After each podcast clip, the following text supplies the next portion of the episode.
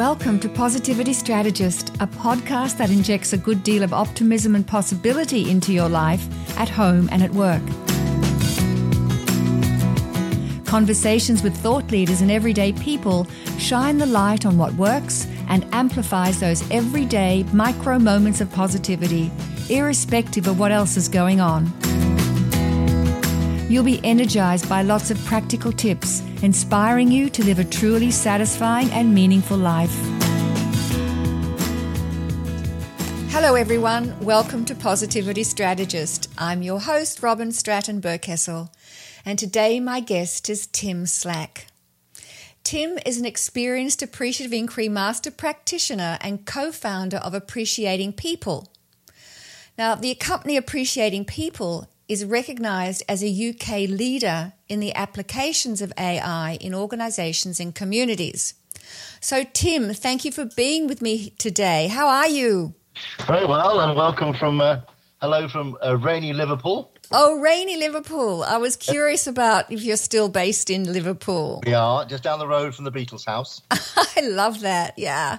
Yeah. In fact, um, uh, you know, your partner Suzanne Quinney and I had a conversation some months ago, and um, yeah, we talked a little bit about um, living in that same area. Yes. so I think that's pretty awesome. and not far from Penny Lane either. Oh my goodness, such rich history for us. that's so good. Uh, do tourists still come by? Oh, thousands. Yeah, yeah. And uh, the other thing for me is interesting is I because uh, for an American contact, that 90% of American service people came through Liverpool in World War One and World War Two. Oh wow! Yeah. It's a big, it's a massive, strong link between America, between the USA and Liverpool. Yeah, the Mersey River, right? The Mersey River. Yep, great. So, Tim, I just want to say how admiring I am of the groundbreaking work that you, Suzanne, and your associates have done um, in the area of social innovation, in innovations and using AI in these different contexts. I know that you continue to add richly to all the resources um, to AI in the world. And you're opening up possibilities of all kinds of areas and in all kinds of populations. And I know we can talk about the work you're doing in schools and hospitals, the military, museums, universities, churches. In fact, I realize that there are a number of very exciting, hot off the press items that you can share with us today. So I feel really privileged to be able to have these conversations with you.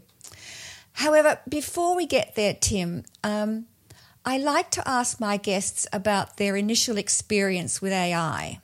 So I'm curious, did you discover AI or did AI discover you? Well, that's a good question. I discovered AI alongside discovering my now wife, Suzanne. uh, because Zan, Suzanne Quinney had lived in Findhorn in Scotland and had discovered appreciative inquiry up there. And when we met uh, a few months later, she said to me after we met, have a look at this. And, and I went, wow, because I'd spent 25 years working in regeneration and in community development. And I realized something wasn't right. We'd taken a deficit view of communities, and that wasn't my experience. I discovered people in communities with enormous strengths and skills, but that wasn't how the professionals reacted to them. So I discovered AI, I went, oh, this is very interesting. Uh, and that was then the start of the journey, uh, and a journey that included uh, being extremely lucky to be trained by Jane Magruder Watkins and Anne Radford, and then Jackie Kelm. So we had been very blessed to have those experiences, to be trained. Um, I think I worked it out one day. I had gone through 100 days of training in AI um, through master classes with Jane, etc. So that, that's where it all started.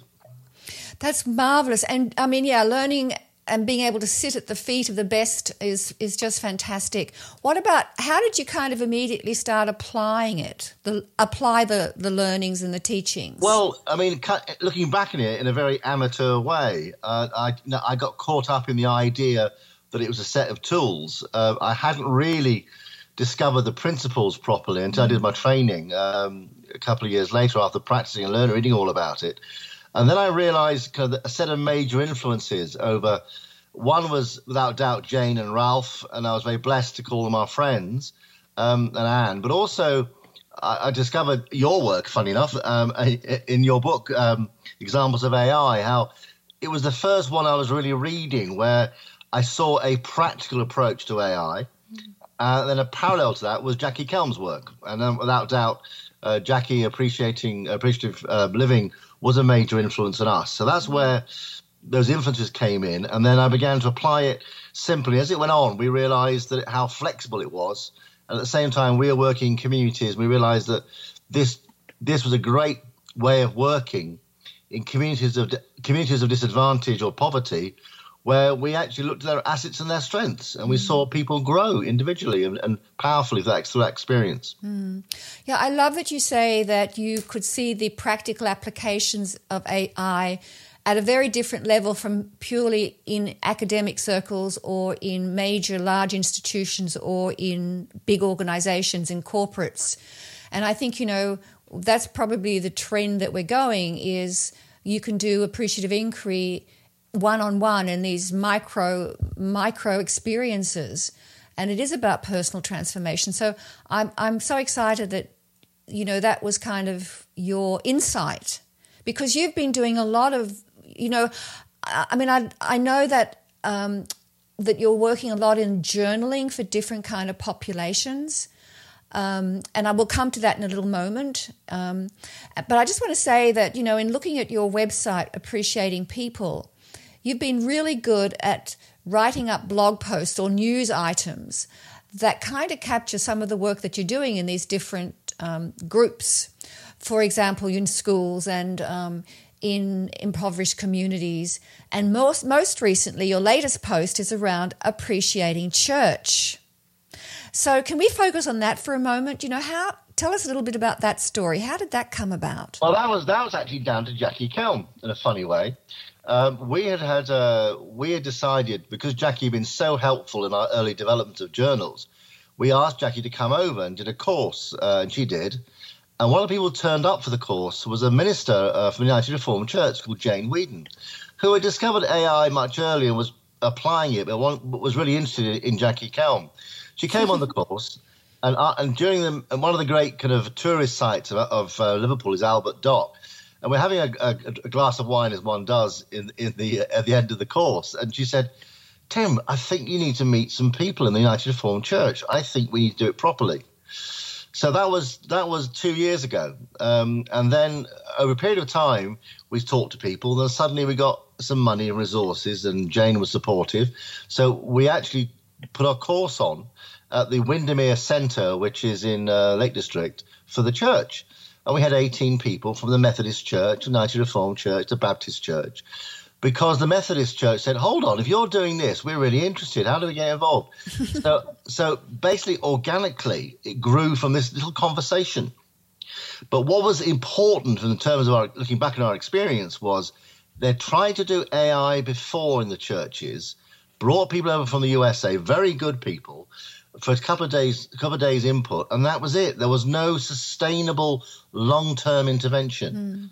So what we have de- devised over the, with our partners in the churches, a long-term plan to create a self-sufficient community of practice within the churches at a local, national, and regional level. And by the end of, and that was the start of the process. So we began, how do we do it? We started training locally. We put on advanced courses. And then alongside that, we realized we needed to produce a book. So in January uh, 2017, Appreciating Church will appear, mm-hmm. which is a bit like yours, uh, Robyn, which is where it'll have some of the AI theory and practice plus how to do it. Here's some examples. Uh, and, and for the church world, here's the worship materials that go with it. And the thing, the thing really is from a Christian point of view, mm. and it is designed for churches, is that it's about a, a Christian faith around a God of abundance. Ah. As opposed to a, a, God about pain and difficulty and challenge. Mm. It's about working from the strengths of people and using the parables and using the bits of the Gospels and the Old Testament, which actually is, shows, demonstrates that example. As someone said, if you know the Bible well, someone said the Acts of the Apostle, one part of it, chapter 15, is the first AI summit. Um, can, can, you can you say what is that? What is that well, verse? Acts 15 is about is about this. They have a, a conference at Jerusalem to decide whether non non Jews can be Christians.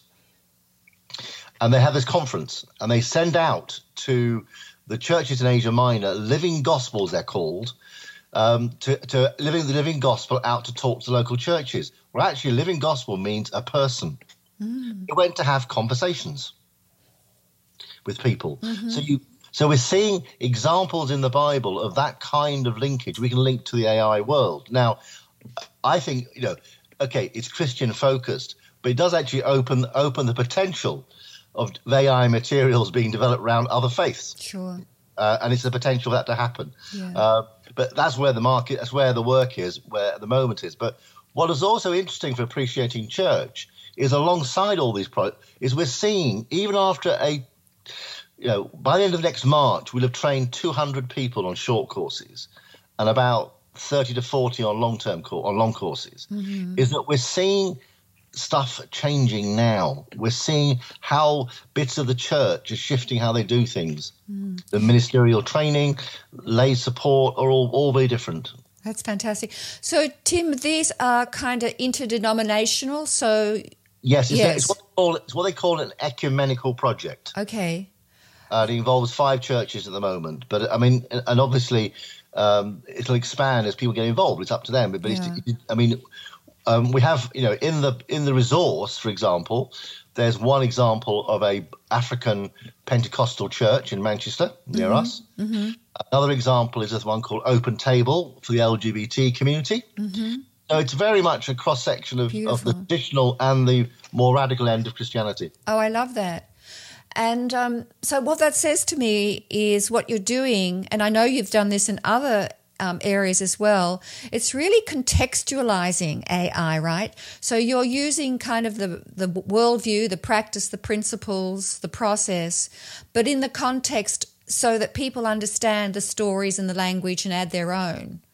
Yes. So when you say you're applying kind of parables and stories and references from the Bible, you know, that's meaningful for this particular community, right?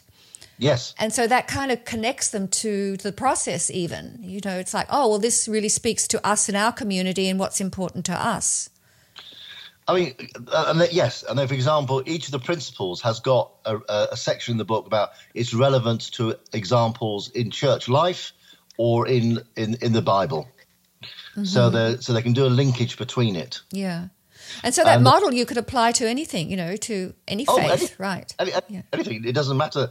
Uh, I mean, and also I think it's something I said to you uh, by email a few months ago, weeks ago. But you know, the opening line of the book is from a, a famous woman called Julian of Norwich. That's beautiful. Who, Read it to us. Do you know it? Yeah. The first, all is well. All is well is the opening line. And she is the first English woman to write a book in the English language. So, the, so I will send you the full quote, which is much longer. But uh, but the thing to remember is all is well, is all you have to remember. Yeah, and that speaks to abundance, right? Absolutely. Yeah. So that's where you know that's where I think this thing about the context you're working in is really important, and I think and uh, I think the other thing I said you referred to earlier is that is a realization in our AI training, and, is that we have to do more about being AI. That's mm. what, yeah. and how important the principles are, the core principles, and the ones that are emerging, uh, which are the emerging principles. Because without those, you will you won't get anywhere. Yeah, I got to come back to that, but I found the quote that you sent me, and I'd like oh, to read it to you. So the quote says, um, and this, as you say, is from. Um, Dame Julian of Dame Norwich. Julian of Norwich, and it was around 1342 to 1416 that she lived. And this is the quote all shall be well, all shall be well, for there is a force of love moving through the universe that holds us fast and will never let us go. That's it. Oh, it sends goosebumps, right? And one of the things we're going to do with Suzanne and I is at some point next year, we're going to go and visit the church where she lived in Norwich. Mm, mm. And they recreated the room where she lived in for a number of years. Mm. Um, and if you get, I think, I think in America you certainly get some BBC iPlayer. There's a program about her just come out, which is very interesting. You can probably find it on BBC, World BBC. Oh, I'll look out for it. Thanks for letting mm. me know that. Yes, I watch the BBC News every night. I do. I'm, not, I, I, I'm, one the, I'm, one of the, few British people probably, who, who isn't a Bake Off fan. So, um, but anyway, yeah, oh, very good. Well, I think this is so exciting, and so the publication will be out in January. And as you said, it's very practical. Yeah, that's uh, very good. You'll be able to buy it on buy it through us, um, yeah, online uh, on um, you know through our website, and also we are working cl- closely now with Lindsay Godwin at the Centre of AI. And our hope in the medium term is that all our resources can be sold through mm-hmm. the college. Yes, uh, fantastic. Make it, make it, more accessible to yeah. to uh, Americans, the yeah. US population certainly.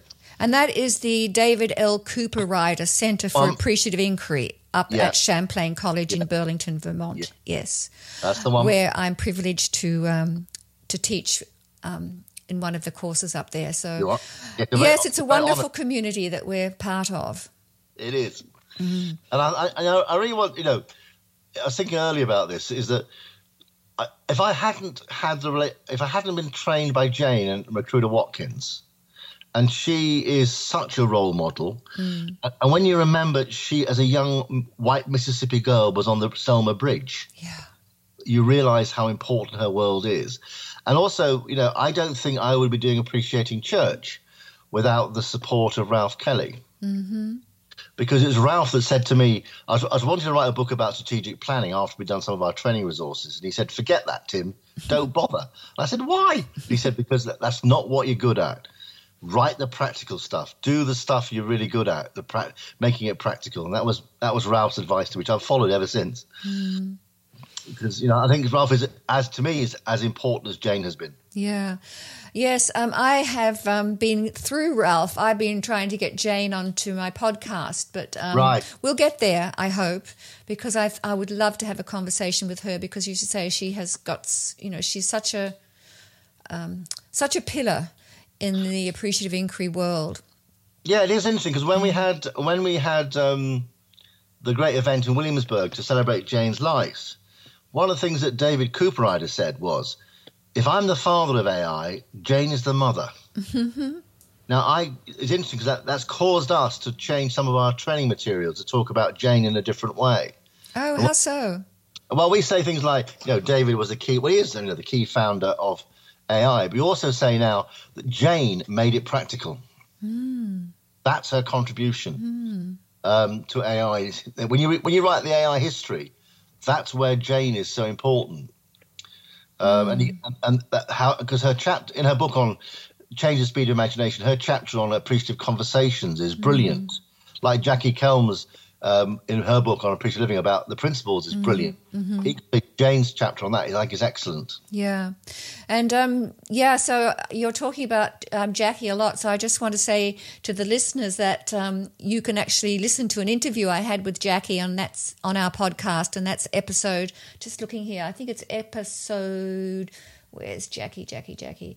um, I think it's 14 or 16. It was one of the very early ones. So, um, yeah, Jackie Kelm is positivitystrategist.com slash ps16.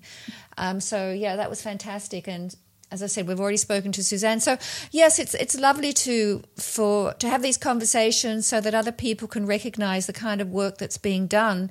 And you mentioned your resources and what you're creating. You're incredibly creative and productive, Tim, with these AI resources. That people can go to your website and under resources see all the things that you've created. Um, so why don't you kind of take us there for a moment? I know that you you're continuing to develop. So, what are some of the new things there, or some of the? Well, the, the, the kind of um, well, two or three. I think the interesting just before start that is that is that we were one of the things that we what started us on the journey about AI resources. Yeah. Again, was your influence from partly your influence, but also. Thank you for that. I didn't realize I was so influential. So we better say the name of my book, which you is do, do. which is Appreciative Inquiry for Collaborative Solutions: Twenty One Strength Based Workshops. Yes, it. That's the one. Thank you. And, and that's partly because what we began to get concerned about is we went on AI courses or heard about them where you got handed out a large folder of materials you never looked at again. Yeah. Where was the stuff that was practical, accessible, able to be picked up? And that's when we developed AI Essentials. So you could do it for yourself, right? Partly. Yeah. Um, partly for AI practitioners to have a ready resource. If you're sitting in your desk working, you said, remind me, what's the positive principle? You could go to the pack and take out the card and it tells you what the basics are.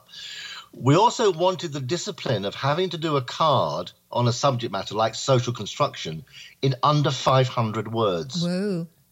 That discipline made us really think, Whoa, what's essential? Uh, and that's hence hence AI Essentials. Wow, I love it. What's essential? hmm. And that's and that pack is now you can also buy as a pack from us, and equally you go to Amazon, you can buy it as an ebook now, so you can get that through the, our site. Mm-hmm. But then two years on, well, we, two things happened. One was we were working in communities and doing lots of AI conversations in communities, and one community said to us, "Actually, that's great, Tim, but we don't feel very confident about having conversations." could you train us in conversations and doing AI protocols? So, okay, we put a workshop on. 15 workshops later, we realized that we needed to produce a resource for communities. Mm. Hence, hence creating um, great conversations, which is really a resource pack for people facilitating. Um, and that's what the second one. Then the third one was, what happens if you only got one day or two days? What is the even more essential? and that was Taste of AI. Ah, And that came out two years ago. Right. It's now on its third reprint, about to be third reprinted and upgraded. Uh, and Taste of AI is actually um, dedicated to Jane and Ralph. Uh, and Taste of AI 2.0 will be out in December, which is an upgrade of the uh, cards from our experience now. We've got four, uh, 15 cards, not 12, with new cards on appreciative leadership, positive emotions, and the 5C project we've been working on, which is a, fre- a checklist for the AI uh, be, being delivered in an appropriate way. And then that was that was the three. There were the AI materials. yeah. Can you just stop for a sec? Yeah. Um, because, and maybe you want to come back to this because I've really interrupted your flow. But I was, I'd love you to talk about the five C's. Maybe do you want to come back to that or? Um, I'll come back to yeah. No, Okay. don't now. Don't, don't now. It's do Okay, now. okay. The five C's are what what what am I concerned? He picked up Gervase's Gervase Bushe's work here. I, I think I think one of the things I really think Gervase has made a good influence on us is the importance of generativity Sure. And the actual realization that AI isn't about positive thinking; it's about generating shift. Mm. Well that's a big- yeah. Big lesson for us. So, and he was very helpful on our generativity card, giving us clarity about what we need to say. But Gervase's things about how an AI intervention can be short, it can be doesn't land, it doesn't appear. So what we looked at is what happens, what is the recipe, what is the ingredients of an AI process that is sustainable and long and, and work and should work and continues to work. And, be, it's, and the answer was five C's, which is number one is conversations, uh, cooperation, co-creation, co-design, and continuation or commitment. And they were the five C's. And then we looked, sorry, and then and then we tested it and got some good ideas back. And then recently we said, well, hold on, how do you know that's going to happen? So what we've we've been influenced by is a guy called Atul Gawande called the Checklist Manifesto, and how hospitals and the and aircraft industry use checklists to ensure things happen. Great. So we're now we're now about to, to create a checklist. So you'll be able to have a checklist to say, you know, example, and they'll be based on a, series of mini protocols, like you know, our conversations continue to take place, are protocols still being used, um, are you still co-creating? Show and, and evidence it, not just a tick. Give us the evidence what's happening. So that's being part. That's being developed now. It will be in the new card. So it's a really work we've been on for about a year and a half now. Um, and how and are the principles still in play? In play? That's great. I remember now that I had this conversation with Suzanne. Right. And when she talked about the five C's, I said, I've actually developed the six C's. So can I share my six C's Oh, with go- you? Go on, mate. Change it now. There's no problem. So collaboration, co-creation, co-responsibility, co-construction, coordination, and community. Yeah, that's a good one. But Uh, I left, I left our, I like your conversation in there. because so- that's yeah, yeah. That's, I mean, if you're looking at uh, you know, if I'm looking at what is the most essential part, even of the essential part, of AI. Mm-hmm. It's conversations yeah. and questions. Agree. Yeah. Yeah. Not, and you know, it, as much I would love to do a three day summit in UK society, that ain't going to happen. Mm. Uh, Why is that so? Cost. Uh-huh.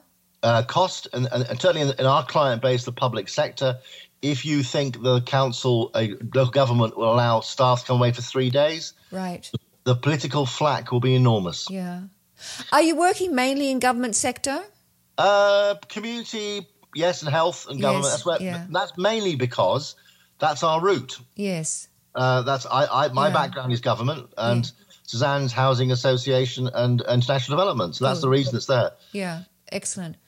So, Tim, um, I, I, would love for you to talk a little bit about um, you've you've touched on it, but your process. So you you've got these kind of smaller trainings, and then there's longer trainings, and then there's kind of the practicum. So, would you like to just talk us through how you think it's most effective to learn to be an AI practitioner or to apply AI? I don't know. Maybe there are distinctions there. Uh, I don't know the distinction. I, what I do know is, I think, is, and this is our experience, we're not finalized it yet, is I think AI, to get to AI practitioner is a journey. Journey of self and journey of training and journey of reading. What I, have, what I have a challenge with myself is someone who read a book and says, I'm an AI practitioner. Mm. Or and goes I, through a discovery interview and says, correct. I can do it, or it doesn't work. I mean, both yes, of those that, things happen, right? Yeah, yeah, exactly. Yeah, yeah. So, how do you then build in the the opportunity for people to learn and grow, and also understand that sometimes this, sometimes to come across a pre inquiry, if you're trained in the traditional management styles and everything else, is actually traumatic. It's, challenging your own thinking, mm-hmm. where you've been trained to think. You know, Taylorism is still alive, mm-hmm. um, but it's so that kind of journey of how you rethink stuff. So what we decided to do and develop is that a two day introduction called Taste of AI, main around the conversations and the principles, is a good way to start. And, and ideally, that includes journaling, using a journal to build your own experience up and developing your appreciative muscle, as Jackie Kelm would say. And then, and then alongside that, to provide coaching and individual thinking partner support for people testing out conversations and, and ideas and meetings and very simple AI interventions mm-hmm. with a small scale practicum round like design an AI conversation and hold five conversations and write it up. So something very so they can build their confidence up slowly. That's the that's the basic one. Then from that, move to if they want to after I think at least nine months of practice. Wow. Yep. To actually a three in our case it's a three day residential advanced course, which is called Deepening Your AI Practice, and that's where they share their stories so far, where they're going with it. Some new, we revisit the principles, we look at some case studies, we show some films. Really, just a deepening of experience, building up a community, and then beyond that, there's further practical stuff and also um, more coaching if required. Mm. So, Tim, Tim, do these these trainings happen like an open forum so anyone can join, or are they often organisational specific or in you know um, institution specific? I think we've we uh, had a conversation with Champlain about this. 98 percent of our courses are client specific. Uh huh. We've tried marketing uh, out there, and it doesn't seem to work. Mm uh, for us. Um, and but we found a, a, very rich seam in actually doing it in house. Mm-hmm. Um, and then, of course, you, it helps. The, the big bonus of this is that they have you have a community of practitioners within an organisation sharing with each other. Absolutely. So you're building sustainable. Yeah, yeah, um, absolutely. Having said I mean, that, it's huge leadership development. It's organisation development. It's correct. personal development. You're, you know, there's a sustainability factor. You're building it into the into the culture of the organization. So it's really valuable. Now, a good example of that is, is Zan has, Zan has worked for two or three years now with the British Red Cross uh, nationally, and she has developed around their whole staff engagement. And, and, and, through that process, a number of people in the courses want to know more, want to learn more about AI. And because we have uh, the advanced program, which is normally designed for, for appreciating church, we've given over um, four places to, on each course to non-church people. and we weren't sure what, whether that would work in the first time round. But the actual feedback from both the church people and the non-church people was fantastic. Can we have them? We we learned so much from each other.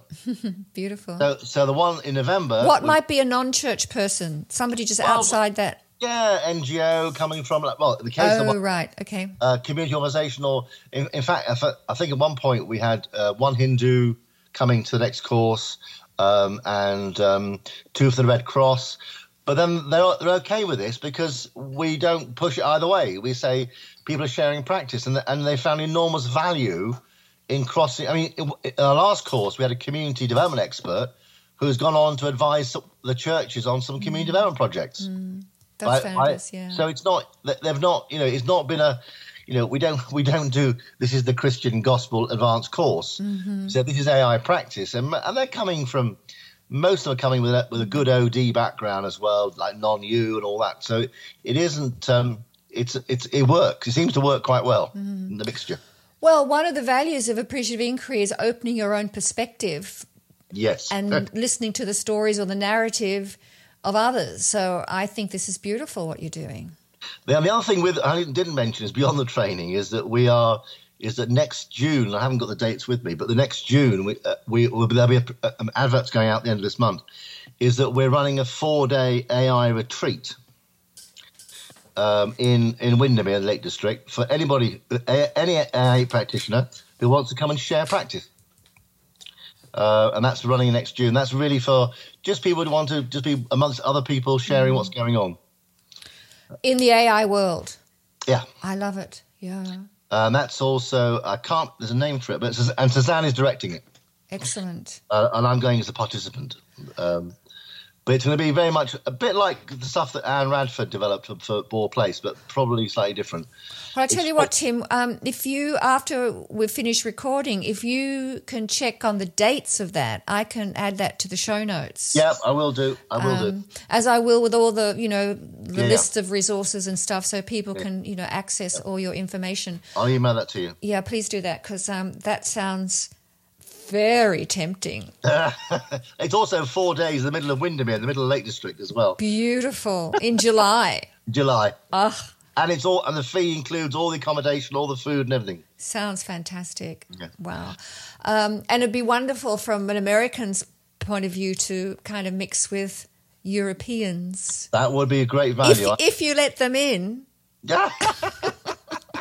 no, no, no. I think it's um, I think I think it, you know it's sometimes you the I have a sense, and we had an earlier conversation about this, but I have a sense that AI is going through a sea change. Yeah. Yeah. I think it's coming. Uh, it's coming not just OD and not just the big structures and systems, but being about the self, about the small group, the team, the change in culture, the, the shift in organisation, the shift in thinking. Mm-hmm. Because if we if we live in a world that is so complex, and only by adaptability and flexibility will we be able to cope. AI is the tool to do that. Mm-hmm. Is the approach. It's a mistake of mine. I don't use the word tool. It's the approach that matters. Much better. No, thank you. I know when people talk about tools, I think, hmm, okay. Oh, yeah, yeah, yeah. So I, but, but hey, you know, that's that's that's just a language. It's a syntactical thing, right? Yeah, not syntax, but semantics. Semantics, yeah. The other the other learning I've picked up the last two or three years is learning from other parts of the world that not AI, uh, management or leadership world, which has a great resonance with AI. And I think one of those would be Turn the Ship Around by David Marquet um, and also the work on chaotic thinking. Mm-hmm because I think those two influences are are really important. Yeah, I agree. Um, yeah. Because chaos, because the ability to work in under the idea that we can structure and plan everything is a complete joke. Mm-hmm. And one of the famous lines in one of our resources is is from, from um, General Eisenhower, which goes, "It's not about the plan; it's about the planning." Yeah, yeah. I mean, you, do you incorporate any open space in? Yes, a lot. Yes, because We're... I think you know it's it's that chaos and complexity, yeah. and that out of chaos order emerges. You know, it's a self-organizing system. Yeah. So, um, and I think you know, for me, when I move into the design or identifying opportunities in design, it's often I like to use an open space, ex- yeah. provide that experience so people can s- self-organize and self-select into things that they're passionate and have a sense of urgency about. I mean, we we again those influences to us are World Cafe, Open Table, yes, uh, and also from from uh, also from Open Table that thing about R in, you know that that that tool about you know able to make have these people in your group or in your meeting. Um, uh, you, you know R in? No, I don't. Well, R in means have you got people there able to make decisions? Are in, as in the verb are and the preposition A-R-E, in? Two, word, two words, A R E, and then second word in, I So it is are in, yeah, okay. I'll send this to you, but uh, A means people able to make decisions. Mm-hmm. R means responsible, people responsible for decisions. Right. I uh, E is experts in the chosen field you want to look at. Mm-hmm. And IN is individuals who I don't know individuals who um, someone's exactly called, but something like intelligence no one else has. Oh, love it! Right? Yeah. And then N is numbers of people who will be affected or will affect the decision. Great. No, no, that's new for me. Um, but it's it's it comes from one of um, the, the, open space books. Uh, but it is re- uh, really useful as a standard tool. Mm. If you're doing a big event, are those people present? And if they're not, it won't work. Exactly, yeah. But it's in the, it will be an appreciating church. Very good. Yeah, so, you know, I, I love it. I mean, to what you're identifying and what resonates for me too is it's a blend of these participatory, um, self-directed principles that you know you recognize that people do have the capability to make decisions for themselves given the right um, yeah. opportunities. Um, I think yes. What, I think one of the things also people underestimate about the appreciative inquiry, the appreciative inquiry is actually revolutionary. It's actually about shifting power, mm-hmm. and sometimes that's misun- that's not fully realised how how potentially mm-hmm. um, not dangerous is the wrong word, but potentially exciting and potentially. Has quite significance yeah. uh, in what you do. And the other thing I think is the is the work Bert Voigt work in in Holland, where he's identified that AI to get the right to get social capital and economic capital, you must have psychological capital first. And what AI does is raise the psychological capital of individuals. Yeah. Yeah. And that's and that's his research has indicated, and that's really important research in the AI world. Yeah. And I would add, you know, the positive emotion piece fits in somewhere oh, too. absolutely. Because, you know, when you're inviting people to share a past experience where it was a highlight, you're tapping into all the positive emotions that are, make them more resourceful. Yeah, yeah, absolutely. And I think the other thing I said, mm. I said to you also, linked to that, I think is is do not ever underestimate the power of narrative. Sure. Yeah. Power of story. Story yeah. is essential in the AI process. Yeah, and um, that just um, I just want to circle back to what you were saying that you think we're in a you know we're at a sea change here, and we're looking at AI 2.0 um, and we kind of have had this very short conversation earlier, Tim, but thinking about the five emergent principles of AI, yep. I mean, there are those foundational ones which do inform who we are and how we work and how we live our lives. But those principles of wholeness, yep. of um, choice, free choice, awareness, enactment, and narrative. Mm. Um, I think there that really speaks to how we can kind of begin to create the world that we want to live in. That's right, and I think particularly um, a subject we're going to discuss about uh, from journaling is that the wholeness principle is really core, and so is the enactment principle core to the journaling approach. Can you say more about that? Now, let's talk about the journaling approach because well, I know you've done it for a number of different kinds of groups. so I'd well, love you to expand. Yeah, right the journaling idea came out originally because Suzanne's work with um, the hostel residents, I think it's the subject of your last of a conversation with her, really saw the value of journaling. And we also felt that if we if you're going to create the appreciative support the appreciative muscle, then a journal was a good idea. So I did some research on journaling and realized that people were selling personal development journaling with a few questions and a nice nice uh, flashy cover for a lot of money. So we sat down, and I and I, it, happened, it happened actually on the Boxing Day, day after Christmas, mm-hmm. at two in the morning. At four in the morning, I woke up and said, I, have got to do a journal. So I wrote the concept of the whole journal, then emailed Jackie Kelm to say, Jackie, can I use your materials? And he said, Of course you can, Tim. Mm-hmm. So then the following April at Ghent, we published Food for Thought, mm-hmm. which is used as supporting the training program, but also its own right is a well-being, um, well-being and uh, appreciative journal with questions in, and you fill it in and all that kind of thing. So it's a kind of personal journal, and that's used by um, individuals going through for personal development, or it's used part training, or it's used in counselling with clients as a way of continuing the work between counselling sessions. That's where how food for thought's used. Mm-hmm. Then beyond that, uh, the story goes that one of my friends is chair of governors or trustees of a school in Liverpool was most concerned to hear about the level of anxiety and lack of resilience in their students. Uh-huh. Said, "I think we need to talk to Tim and Suzanne." Because I use food for he he gone through a bit of a difficult personal crisis. I use food for thought. I think we ought to use something else. So that was in, in April of 2014, and in September 2014 we produced How to Be More Awesome which was co-designed with 20 students. Mm-hmm.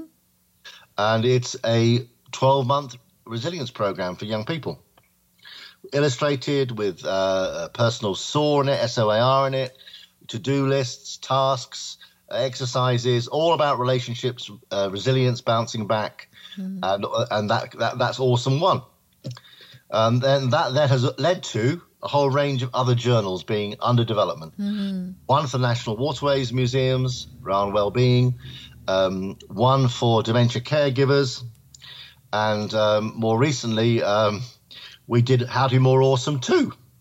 Uh, not the film version, but the uh, part two, which in fact is a 12-month academic diary, year diary, but actually the diary wraps around a 12 month resilience program. Mm. And it's designed for teachers and secondary schools. And yeah. that came out 10 days ago. Fantastic. And, and hot off the press. And today we began conversations and agreed partnership to develop a one for vet- military veterans for women, women uh, soldiers returning back from combat or going through a difficult time. Amazing. And that's today's. And also, I think off the even hot off the press, we might be asked to do one for trade unions oh. for their negotiators. That's wonderful. Uh, but also the other one we're doing too, we're looking at very early days on is one for if you're uh, if you have young children, we're doing one based around Peter Rabbit. and you already have um, Shaun the, the Shaun the sheep, right? Uh, we're looking at yeah, and that's really about how do. I mean, it's very interesting how because in our research, children three to five don't do gratitude. It's not part of their learning. It comes later. Mm-hmm. So we're looking at different ways of how they say thank you, mm-hmm. how they are aware their curiosity. Mm-hmm. The mm. Shaun the Sheep. If you if you're a Shaun the Sheep fan, you watch the movie, then you have a full understanding. This is about team building, about leadership, problem solving. Mm-hmm. From a that's designed for well, we mm-hmm. say about eight to fifteen. We think more likely all ages because Shaun the Sheep is so funny. So how uh, do how do kids at that age journal? Well, they will what uh, three to five. Three or, to five. I think that journal's a wrong title. It's going to probably be more of a book that you can play. You can play and do things in and activities, draw. Yes. And that, yes. that's more likely. It's more a resource yeah. than a journal. Yeah. And certainly, well, it's very interesting today talking to the colleagues today about uh, the military veterans. We have a policy now of illustrating our journals, and we've just agreed today that, that, that one of the illustrators will be an ex-soldier because to have an illustrator who has an army has military experience is a really good idea. Sure. And we found somebody to do that. Yeah, that's great. And again, it's the contextualizing, so people feel that they can connect and relate, and they're understood, and they can contribute. You know, yeah. it's all part of kind. Of, it's part of my life's narrative, and yeah. there are parts of it that I'm very proud of, and there are parts of it that I can change. So I think, I think one thing in the journal also is that the two major influences. The questions, without doubt, are drawn from appreciative inquiry. Yeah, That's, yeah. Where Barbara Fredrickson's work comes in is that we have 28 day program, three good things. Mm. Yeah. Other, uh, that so you say every day or something. Every day. Yeah, yeah. So that's the two major influences. Yeah. Plus mindfulness has come mm-hmm. into it. Good. And plus some of the thing on well-being and resilience and, and health from Seligman. Yeah. So that's the key themes. Yeah. The, the other thing about it is you actually have to uh, put something in there that doesn't actually just encourage writing, but actually drawing sketching, adding pictures in, doing it all, really encouraging, you know, people just to have different ways of learning. Um, and that's what they do. The other thing we do is we, we put jokes in. and useful fact. And the, mm-hmm. someone said, "Why you put jokes in the first one?" I said, "Because the young people we were working with said." They came up with a task, which was cheer up a friend and tell them a bad joke. And of course, bad means good in young people's dialect. so we said, okay, let's have a joke session. I mean, a whole about 25 jokes went in in the end. One of them I couldn't put in. I won't tell the joke because it was slightly kind of potentially it was um, not help, not helpful. Say it wasn't racist or anything else. It was just that it was a bit could be a bit indelicate if read the wrong way. Mm-hmm. But I promised, but I promised the guy um, that I would tell the joke at the launch, so I did. um, and uh, but the joke thing is really important. People like it. And one of the most fav- favorite favored quotes in the awesome journals is from um, J.K. Rowling. It's from Harry Potter, mm-hmm. and it says, "When things look dark, remember to turn the light on." and it comes from Albus Dumbledore. That's the most popular quote in the book. That's great. So, Tim, with regard to journaling, where does the conversation piece fit in? The conversation piece can be, in the case of the school ones, with the teacher and the parent and the child, the young person, it can be peer to peer. We we have experience with the journals where the journals are done sometimes in a group. They do them all together, and they, then they talk about their answers. So that, that's what's happening. They do, they do the questions together. So sometimes they do it by, by themselves, sometimes in pairs, sometimes in groups. It seems to vary. Hmm. So different, and we do use pro. We, so the questions are for the self to do, really, but sometimes with help from the, from an adult or from a teacher or from a parent. Mm. Does that make sense to you? Is that what? Um, yes, yes, absolutely. You know, some people may find a lot of value, like you know, people who kept diary, you know, you keep a diary because yeah. the journaling is so important to you. And then other yeah. people, you know, whether it's by virtue of, you know, preference or style or distraction, whatever, may may not be inclined to journal. So I'm just wondering right. how you might factor those differences well, we, in. I mean, we have to allow for the some people journaling is a waste of time. Mm-hmm. It's not where they're at. Um, I'm not a great journaler, but I do I do occasionally will use it for a week or two. Uh, it's, it's what it's what suits you. It's being flexible about it. Sometimes it's just drawing out. I mean, I know one youth group have have used all the exercise in it to be their youth work curriculum for the youth club for three months. That's great. Yeah. Because one, one of the tasks was bake a cake for a friend. They had a baking session. So you know, because I'm by by profession, I'm a youth worker. Much of that experience of, of putting things in there to, to cause group activity has been built in as well. That's great. Yeah, that's terrific. Is there an online version or is it all paper? No, I didn't question that. We when we first began the research on it, and this is and the school we work with is a school that specialises in gaming, IT, uh-huh. filmmaking, and software development. We said to them, "Do you want to be online?" They said, "No." I said, "Why?" They said, at that point, out of their backpacks came all their notebooks. And I said, What's that about? They said, Well, because we like to write things. Hmm. we like both, to be honest. Mm. So what we design with Awesome is that you can do you can do the um, right you're writing it, but if you put your if you put your um, smartphone you, you, next to your next to your uh, journal, you can find on the website all the links you need to find to, to materials or TED talks, etc. So that I think, in, so funny enough, for the Military Veterans Journal, we will explore an app. Right. Online version. But we're not but it's interesting because some people don't like it. It's not what you think. And the research is clear. If you write things down or draw things you remember them.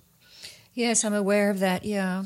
So we're not we're not we're trying to look at how you do both. Yes um, but the thing also important is you'll see when your copy arrives is that is making the journal look as professional and as attractive commercial yeah as a that, and certainly we do it that's what um, you know, all our materials have a reputation for. They look good. Mm-hmm. Uh, they are good. Uh, oh, I will vouch for that. They're uh, awesome. Yeah, they're awesome. and actually, it was a Canadian, Canadian Czech who came out with the title "How to Be More Awesome." Mm-hmm. It's not my first choice, um, but, uh, but but that was theirs, and they they, they had the right because that was their project. Um. But that, and that's the other bit about developing journals as we develop them, one of the requirements we have in all development is they're tested. So we do the part we do to the, you know, the new word appearing in AI about prototyping is very clear. Yes. We prototype them. We design them, we prototype them, we refine them. So all the time, everyone, so everything we do, at the end is, is tested. Mm. Not to find, and we still you know keep changing stuff as we go along. But we've learned this. So when we do the dementia caregivers one, the next stage of it, we're working with about 25 to 30 people, dementia caregivers, to say, does this work for you? What what was what works for you? So we're following the AI approach in that journaling approach. Yeah, I think this is great. I'm very excited about these resources, and um, I will definitely put a link there for people to be able to look at them. Tim, is there anything else that you want to add um, by way of closing? Um, anything else that you feel that Um, um, I haven't asked or has come up for you that you ha- that we didn't develop? Ma- Not only a little hook, maybe for the next one, not for me, for Suzanne, is that we are about to embark in some work with the National Health Service Yes. our partners around learning from excellence. So instead of looking at what's wrong with an operation or a health service, when it works really well, what happens? So when you do more of what happens really well, you might actually make less mistakes. It's been pioneered. Um, it's not just it's not just in the UK. There's been some approaches in America Yeah. and, and in Australia and in Denmark. But actually, I don't think we're aware of. We know that the Birmingham Children's Hospital, which is a famous hospital in Britain, wanted to um, wanted to look at excellence, and they said, you know, we're fed up. We okay, we have an operation doesn't go very well. We spent hours debriefing it. What happened? We never go through an operation that's been brilliant. And what do we learn from that? Mm-hmm. And so they began to do that. And you're they talking about a surgical operation. Yes, I am. Mm-hmm. Surgical operation. Mm-hmm. But it isn't just that. I mean, it's a whole wider, the whole service delivery as well now and all that. That's how they started it. And what they discovered was the only, they felt the only organizational development approach that could help them do this was appreciative inquiry. Yeah. And they began to work on it without actually us knowing any of this. Then they heard of us, and we we're about to do some work training them up more in the the approach. Mm. But but the point is, I think there's some very interesting work emerging about this and how this learning from excellence, which is really maybe the stage on from what works. So when you ask the question, what works in an organization, maybe there's a second stage. When something was really excellent, what happened? What what was his, what were his elements? Yes, it elevates it, doesn't it? It takes it to a second stage. Yes, yes. Now it's early stuff for us, but uh, it is very, very interesting and um, worth. I think probably by December, mm. by December, we will be um, because we're working with a, with an ambulance service and two hospitals as well. We'll have some more mm. understanding of it, and more importantly, how it translates into non-health environments. Mm-hmm. Because it's all about mistakes. If you if you look at mistakes in the wrong way, you never learn mm-hmm. you never because we're so risk averse. And one example recently given to us, there are 55 pages for the um, giving out of paracetamol in hospitals.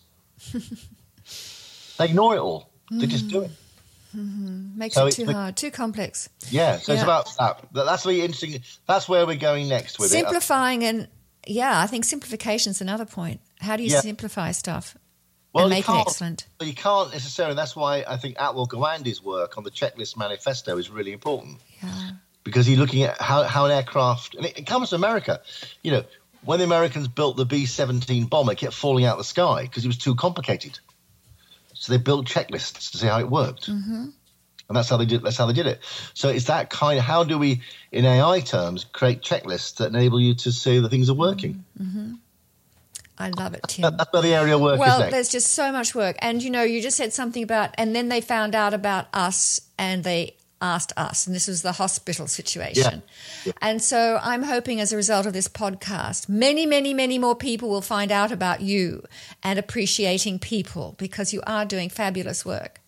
And also, I think it's also we're we're blessed by a community of practitioners and friends across America, across Yeah.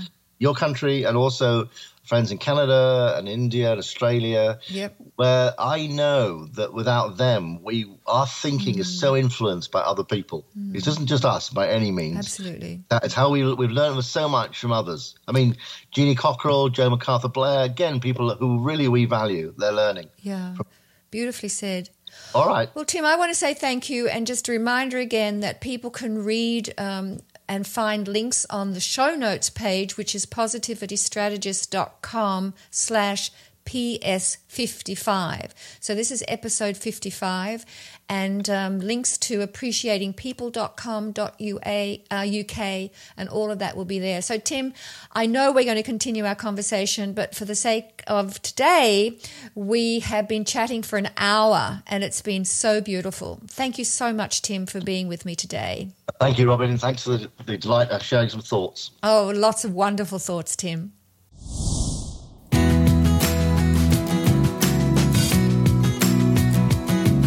Also, you can be notified of new episodes by email. Links to all these suggestions are available on positivitystrategist.com forward slash podcast. Thank you for listening, and remember what you focus on grows. So grow towards your best.